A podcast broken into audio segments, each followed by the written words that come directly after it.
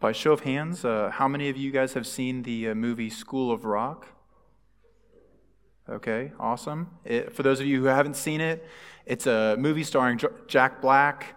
Came out in 2003. It's the story of this rock and roller Dewey Finn, who is, uh, you know, trying to make it big time in his band. But as AD- ACDC tells us, it's a long way to the top if you want to rock and roll, and that is his journey. And um, his life goal is to stick it to the man. And the man is anyone in authority. And, uh, and so he, that is his life goal. He's part of this rock band. And uh, there's this big competition coming up called the Battle of the Bands.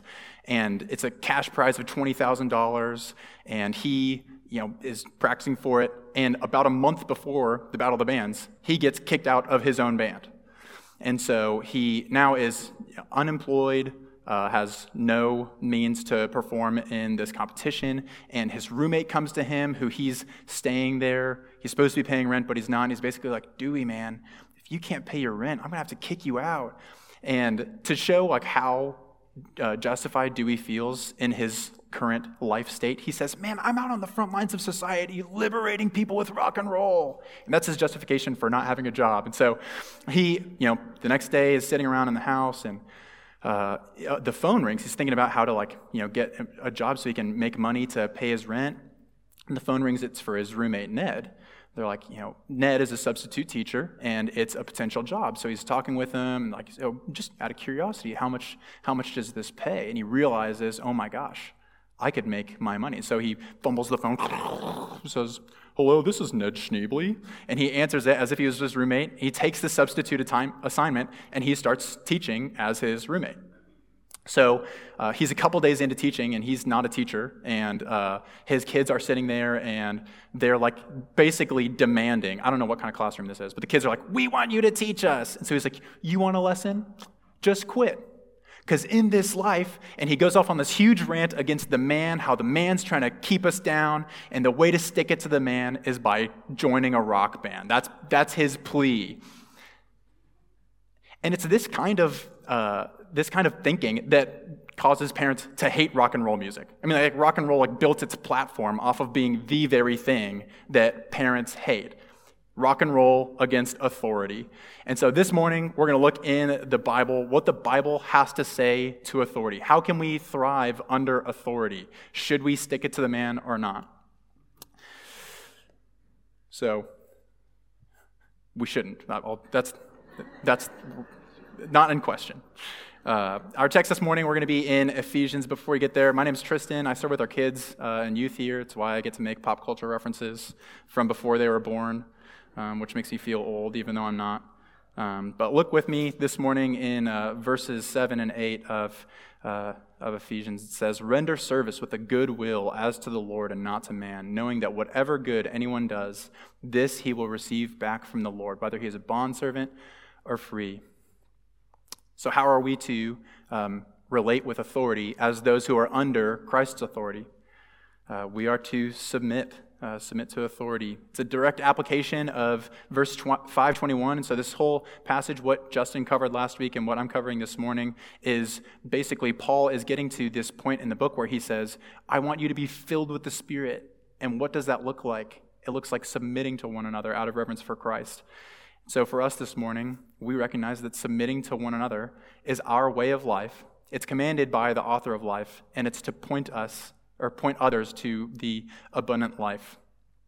If what Paul says here is true of slaves and masters, how much more so is it true of other types of authority, whether to our parents uh, or to society? And we'll get to that, but let's look first at children. Uh, in verses 1 through 4, Paul says, Children, obey your parents in the Lord, for this is right.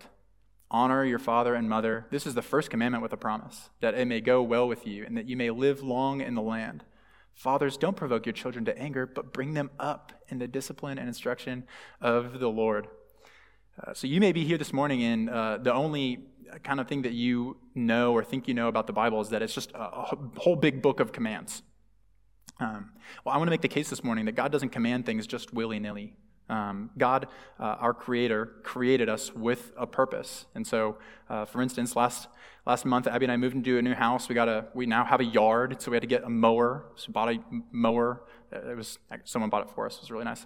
Uh, but it came with like four operating manuals. So I haven't read them all because there were four of them, and like half of them are in a different language. But like, I trust them to help me operate this mower because the creators of the mower wrote the manual. And, and so when we look at commands in Scripture, um, like I could read a command in this operating manual, like start your engine, and be like, who are they to tell me to start my engine? It's like, well, but that's just how it works. And like, uh, as humans created by a creator God, He created us for a purpose in order to operate in a certain way. And this morning, uh, we're going to look at how God commands us for our well being. In fact, uh, Paul in this text, he quotes the Ten Commandments, which is maybe the most famous of all of God's command uh, lists in the Bible. And the, the giving of the Ten Commandments that's recorded in Deuteronomy 5, the chapter before it, twice uh, God commands that his people obey him so that it may go well with them. He says, Obey me. And, and what we see, even like from the beginning pages of Scripture, is that God has a paternal care for his kids, for his creation. He wants things to go well for us. That is, that is why he tells us to obey him. And so in Deuteronomy 4, two times he says, Obey me so that it will make so that it may go well with you. And then in the next chapter, when he's giving the Ten Commandments, he says, Children, obey your parents, um, for this is right. And, and we see this correlation between um, us obeying our earthly parents as imaging us obeying our heavenly parents. Uh, so it, it is all for our good. Submitting to others is our way of life, commanded by the author of life to point others to the abundant life. So back in Ephesians, uh, though the recipients of this letter were not the direct recipients of the promise given um, in this verse, it's a general principle that holds through because it's baked into the created order. Like God created us to flourish when we obey our parents um, because our parents are images of the kind of care that God has for us. God uses His authority to serve us, to like breathe life into us, to, to care for us. And this principle of you know, obey your parents so that it may go well with you isn't like a magic wand we get to like wave in God's face and you know glean immediate prosperity. But it's more like a principle. I mean, we, we all know we can think of cases where someone was obedient and it um, they still suffered trial, and we can think of times when people were disobedient and we maybe wished that they had suffered more trials. It, it it's a, but it's a general principle that um, when we obey um, our parents, it goes well with us. And I want to refer back to verses 7 and 8 where it says, Whatever we do, uh, whatever good you do, this will be given back to you. And so, what we're going to see is maybe we won't receive good in this earthly life as a result of obedience, but we know that the grave doesn't have the last word for us. So, in this passage, um, Paul is writing um, from prison to the Ephesians church, the church in Ephesus. And he gives this letter to his buddy Tychicus. He says, Go to the Ephesian church and explain this letter to them. So he does, and he carries his parcel and he goes to the church. And I'm guessing he probably goes to a lot of little house churches throughout the church of Ephesus. And he's explaining it to them, and kind of like what I'm doing here this morning. And uh, I can imagine, I mean, he's six chapters in, and I mean, we've got like, you know, 30 minute sermons, and we're starting to snore. I see you guys in the back. Um, and, but like, he's like preaching through the whole the book and like explaining it. And so I can imagine when we get to this part when he's first starting to address children that the kids would be, you know, sitting there like playing with bugs or like, you know, maybe falling asleep or like doodling in the sand. And maybe he like gets their attention. he's like, "Kids, listen. Like you this is for you. Children, obey your parents in the Lord for this is right." And I can just imagine them sitting there thinking like, "What? After everything else you just said?" So, I mean, all throughout the book of Ephesians, Paul is talking about how um, we are under God's new authority. We're his new people. In chapter 1, verse 5, he calls us God's children. Chapters 5, verse 1, he also calls us God's children. So I can imagine them sitting there thinking, like, okay, so God's my, my dad now, but like I still have to obey like my earthly dad. And so he's he's providing clarity. Like, okay, how as God's children now do I submit to my earthly parents? And uh, he the the the reason that I believe uh, God has us still obey our parents is because their earthly care for us is a picture of uh, our heavenly care. Just as earthly marriage is the shadow of God's heavenly marriage between Christ and the church, our parents serve as the shadow of God's heavenly love and provision for his people. Remember in Ruth, um, when we went through that series, how um, Boaz is like, you know, he shows up to his field one day and he hasn't met Ruth yet, but he, he shows up and he's like, you know, sidebarring it with like his manager guy and talking like, how's it going? You know, I see, you know, things are going well, uh, crops this year, rain, farmer stuff. And, but then he sees uh, this woman and he's like, who is she? He doesn't say who is she. He says, whose is she? His first question was about who's taking care of this woman? And, and what we see in Boaz is this, this image of a guy who uses his authority to care for those who are working underneath of him. And we see Boaz as this very paternal figure. He even refers to her throughout the letter as my daughter, because he sees my I have been given much. I've been given fields, and I should be using them, using what authority God has given me to serve those who come. And so when he sees Ruth, he says, Whose is she? I think a better example, or not necessarily a better example, but the best example of um, someone submitting to authority is the, the life of Jesus. Um, as we believe here, Jesus was God, is God, and uh, you could imagine him showing up to earth and walking around like he owns the place, because he does. But, but he doesn't. That's not his posture toward authority, toward those who, I mean, you know, I can imagine Jesus' parents saying, Go to bed, Jesus, and he's like, No.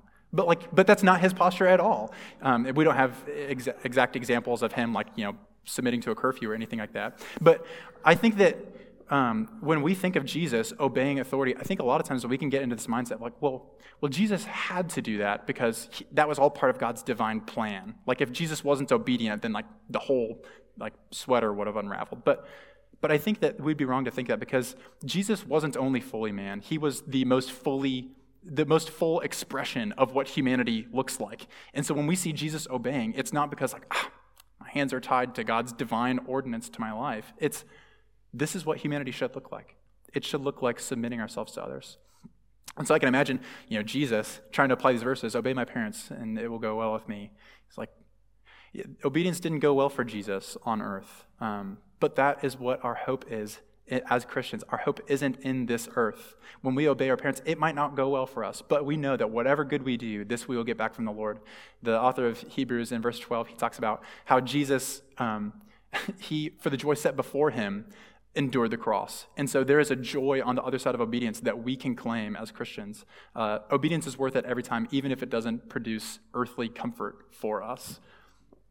Um, just to prove my point about Jesus submitting to authorities, at one point uh, there, in Mark chapter 10, Jesus is strolling into Jerusalem, and he knows that in Jerusalem awaits his death and you know in some senses the inauguration of his kingdom and his people are getting stoked about it and they're like walking and they're like debating about oh man when jesus is in power like what position are you going to have? I want to sit at his right hand i want to sit at his left and just they're they're human.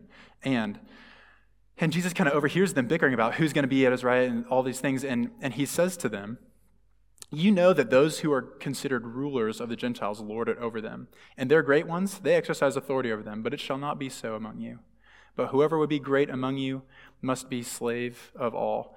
And whoever, uh, whoever would be great among you must be your servant.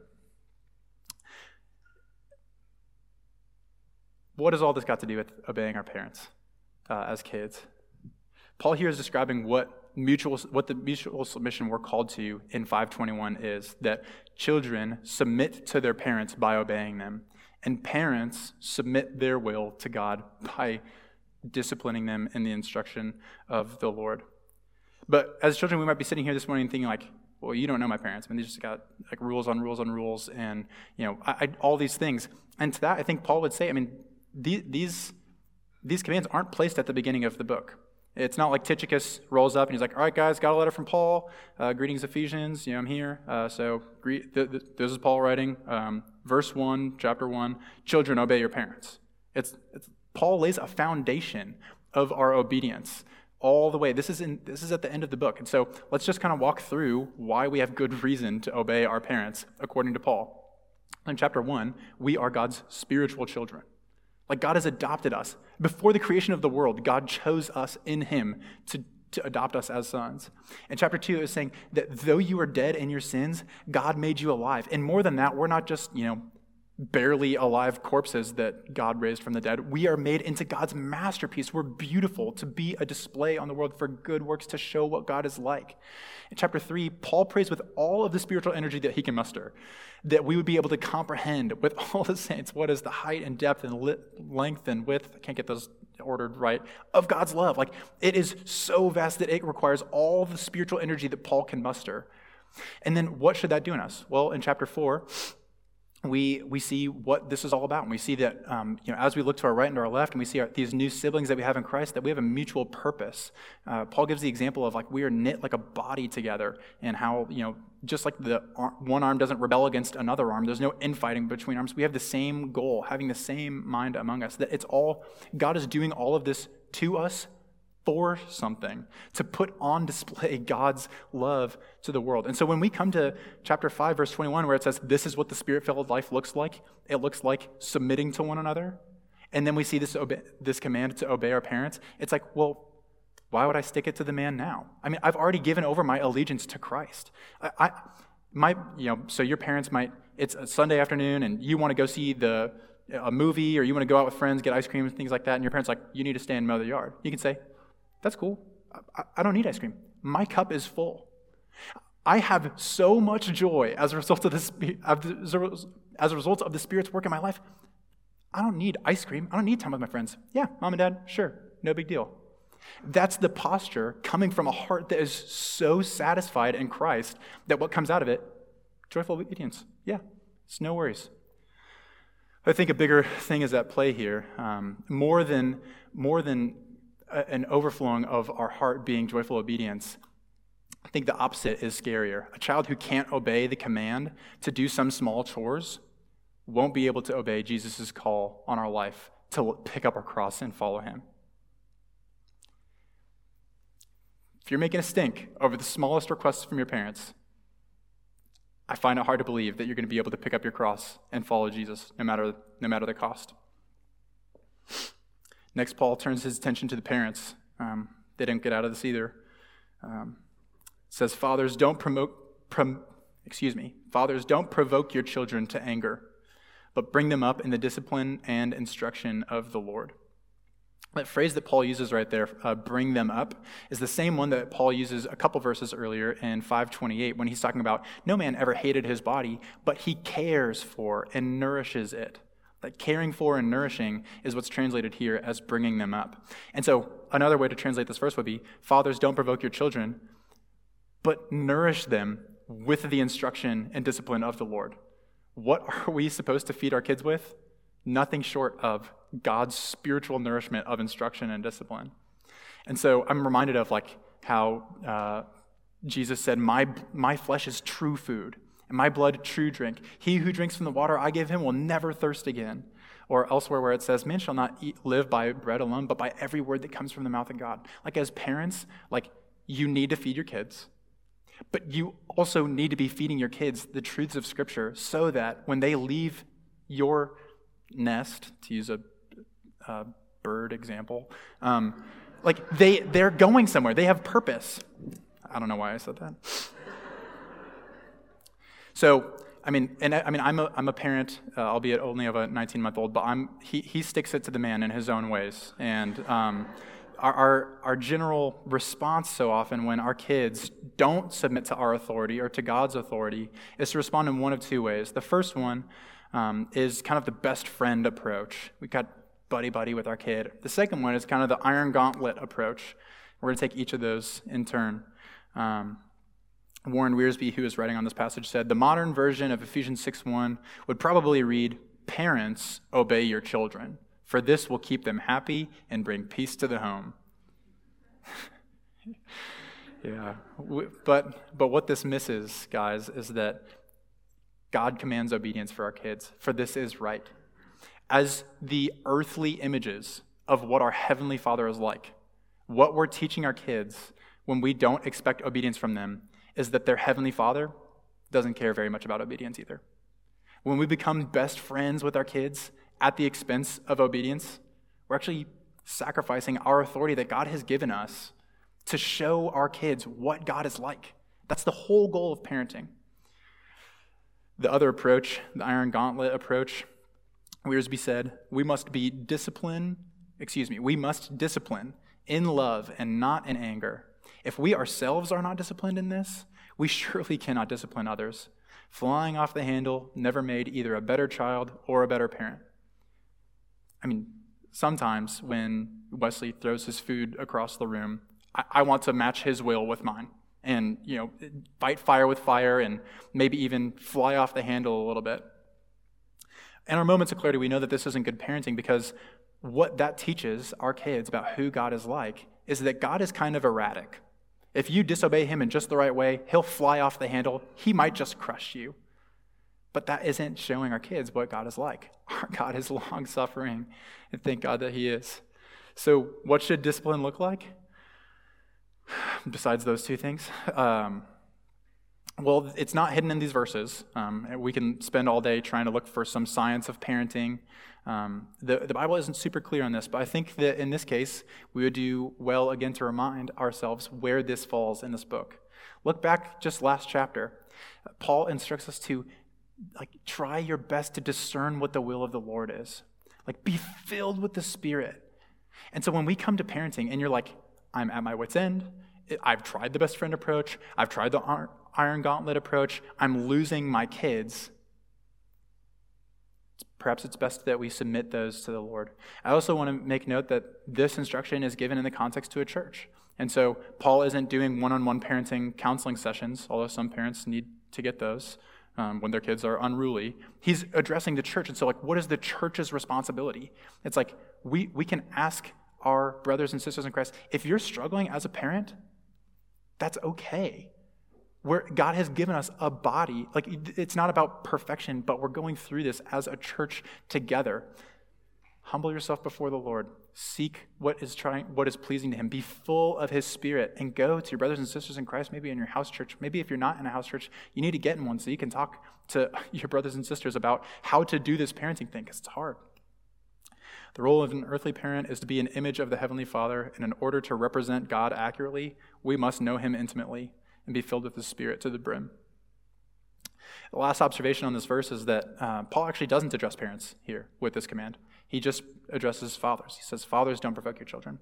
And while he doesn't say, like, and this is why I'm only addressing fathers, um, I don't know why, but I don't think it was by mistake. I don't think he was like, ah, as soon as it, I see Tychicus in the distance, like, should I run after him? No. Uh, next time. You know, he did, he, I think it's very purposeful that he addresses fathers here, and I have a couple of thoughts about that. I, I can speak from experience how easy it is for me to expect my wife to parent our kid. Um, you know, I, Paul doesn't write here, um, hey, fathers, at the end of a really hard week, you know, you come home, you've been slaving away out there. I'm just really proud of you. So you can kind of, I know your wife is still at home, like taking care of the kids, but you can just kick your feet up and it's no big deal. It's like, that's not what Paul has in mind for fathers here. And he also doesn't say that because you draw a really big paycheck and you, you kind of pay for all the stuff, like it's fine, like if your if your wife carries you know, more of this. Paul says fathers, don't provoke your children, but bring them up in the instruction and discipline of the Lord. Calling is on us. Um, we get to use our authority to, um, to show our kids what God is like, and He's not absent. Uh, one commentator said, bigger homes, nicer cars, and longer vacations purchased at the price of absent parents cost far too much. The responsibility is on us to raise our kids in the discipline and instruction of the Lord. and We can't neglect that uh, at the expense of anything.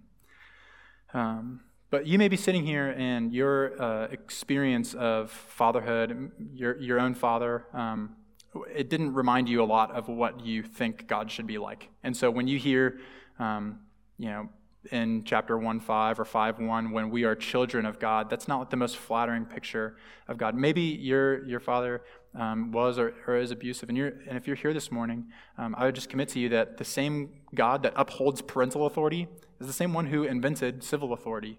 And um, there may be steps that you need to take to um, to, to pr- protect yourself using the, the means that God has set up. So if you need to talk to anyone about that, um, you know, I'm happy to make myself available. Any of the elders, if you're in a house church, I know it can be so challenging to speak up about this.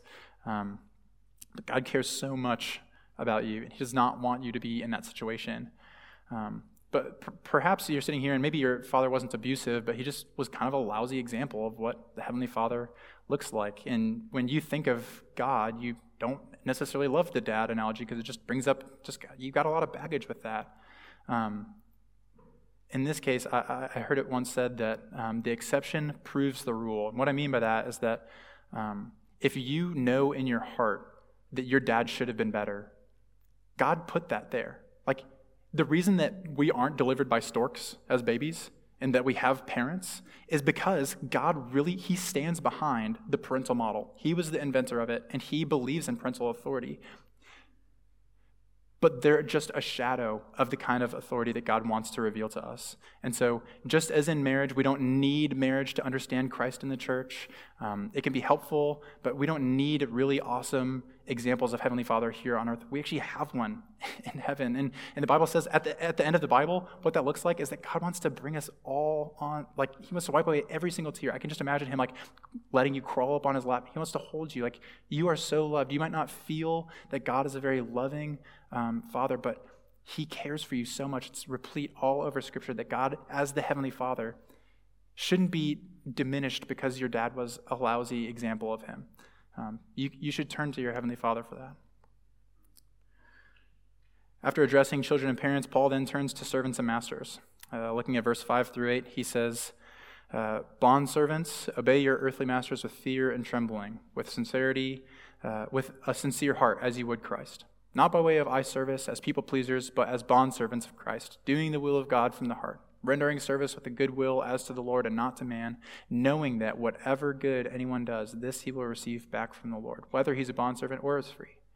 Masters, do the same thing to them and stop your threatening, knowing that he is both their master and yours is in heaven, and there's no partiality with him.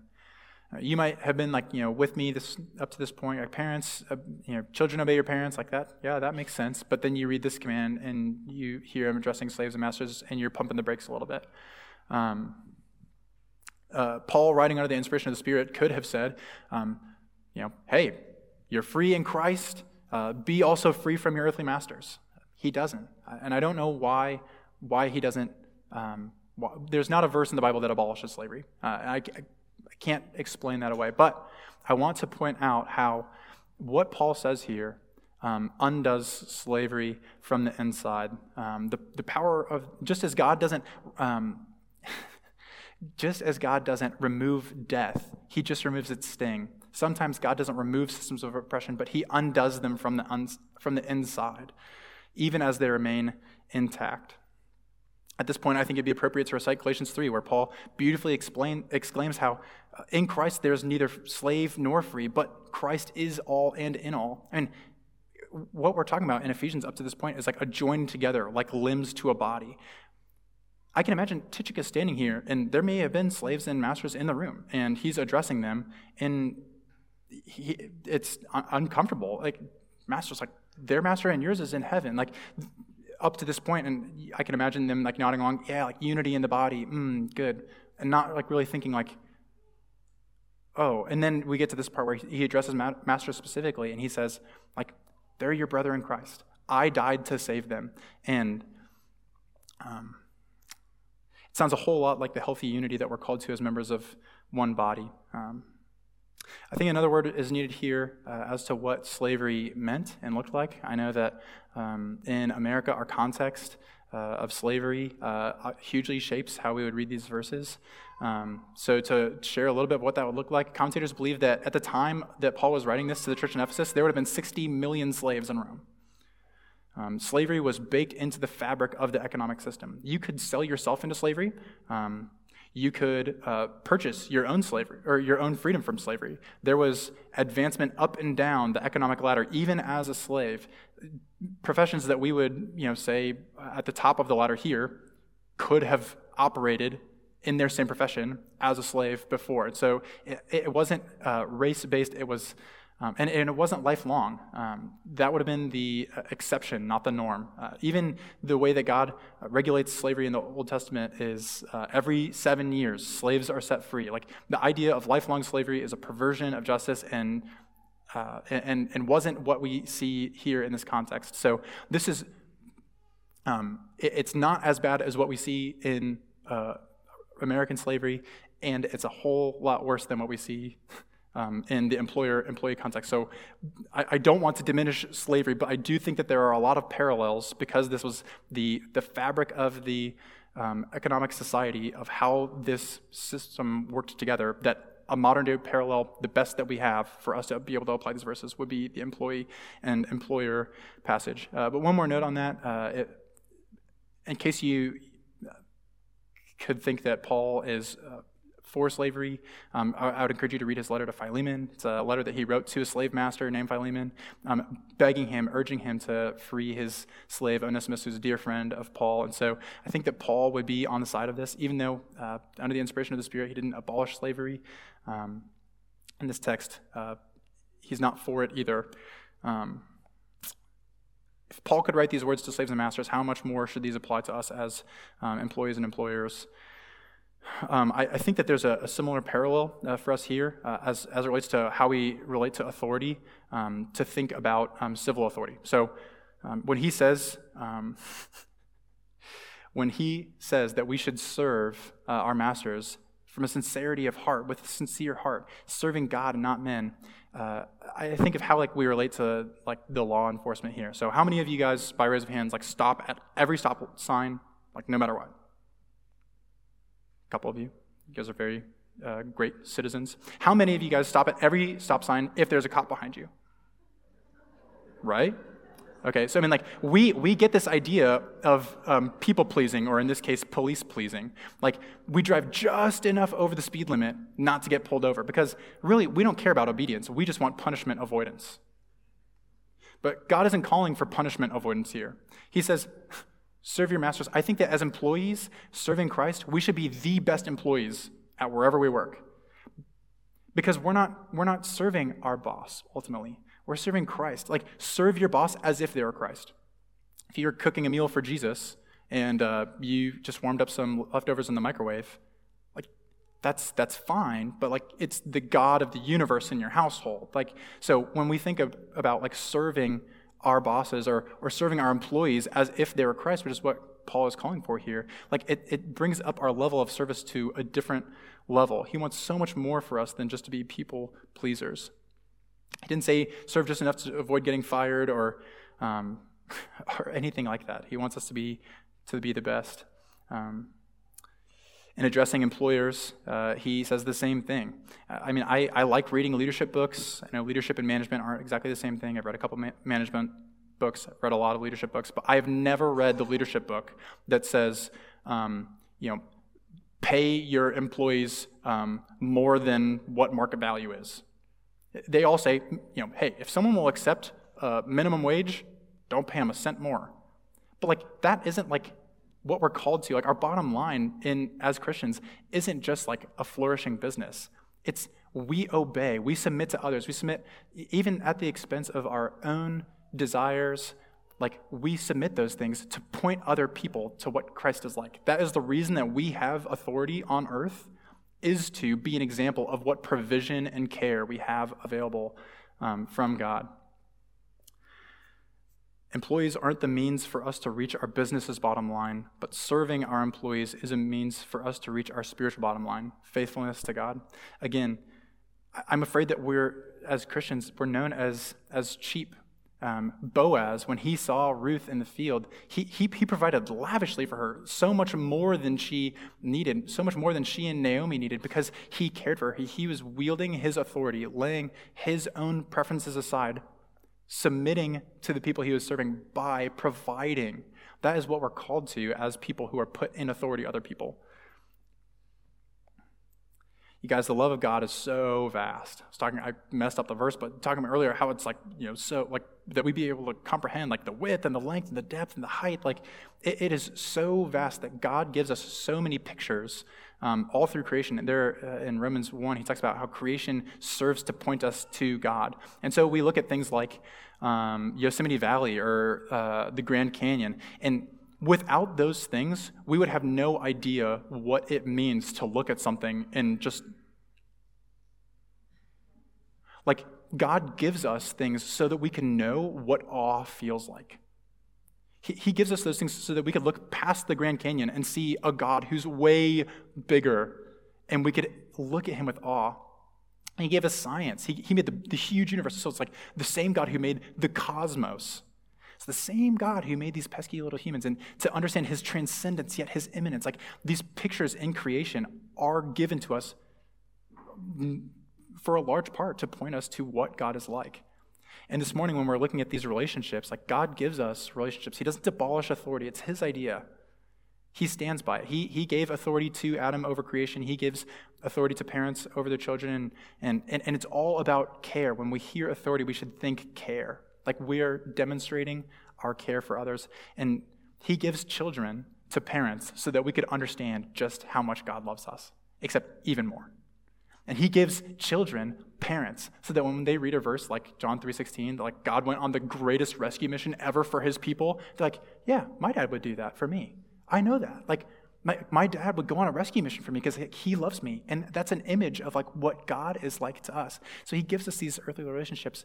And he even gives us relationships where we're under authority um, and, and even sometimes over authority, so that we can understand like provision and care and look past those things as sign points, signposts of grace to look at God. The call for us is to submit to others as our way of life. It's commanded by the author of life, and it points others to the abundant life. We should live in such a way that other people are turning their heads and saying, Why is that guy doing that? Like, our cup is so full that we can do that. Uh, at the end of, or in the middle of School of Rock, um, Dewey Finn. So he's you know, now Mr. Schneebly uh, in, in, the classroom. And what he ends up doing is he uses these kids that are in his substitute class to build the band that he's going to compete in the Battle of Bands against. And because he got burned in his last band, he makes them say a Pledge of Allegiance. Makes them raise their hand and he says, I pledge allegiance to the band of Mr. Schneebly and will not fight him for creative control and will defer to him on all issues related to the musical direction of the band as those called into a new allegiance, an allegiance to Christ, one where Christ is our ultimate authority, we get to defer to him in all matters of spiritual direction of our lives. God has this for our good. Authority is for our good. And like God, we don't selfishly use our authority um, to, to build us up or to make us look really awesome, because that's not what God does. And we also don't, out of fear of misusing authority, set it aside and not use it, because that's also not what God does. He uses the full weight of his authority to serve us, to love us, to pursue us. And that's our call too. So, would you guys join me in prayer? Lord, I thank you. Um, I thank you that um, though we, we don't always understand you, um, you give us images on earth of what tastes, glimpses of what you're like. And uh, Lord, I pray that when we see what you call good, um, that it would just whet our appetites for the new heaven and new earth when we get to spend an eternity with you. God, I pray for all the parents and for the kids, uh, for us um, as employees and employers. You didn't abolish employment. Um, we, God, you, you kept it here so we could learn a little bit more about what you're like. I pray that we would go throughout all of life, um, not just looking at the things, but looking through the things, saying, what, what does this teach me about God? Uh, I thank you for Paul's example of that this morning, and I pray that you would continue to make us more in the image of God. Thank you for all these things in the name of your Son. Amen.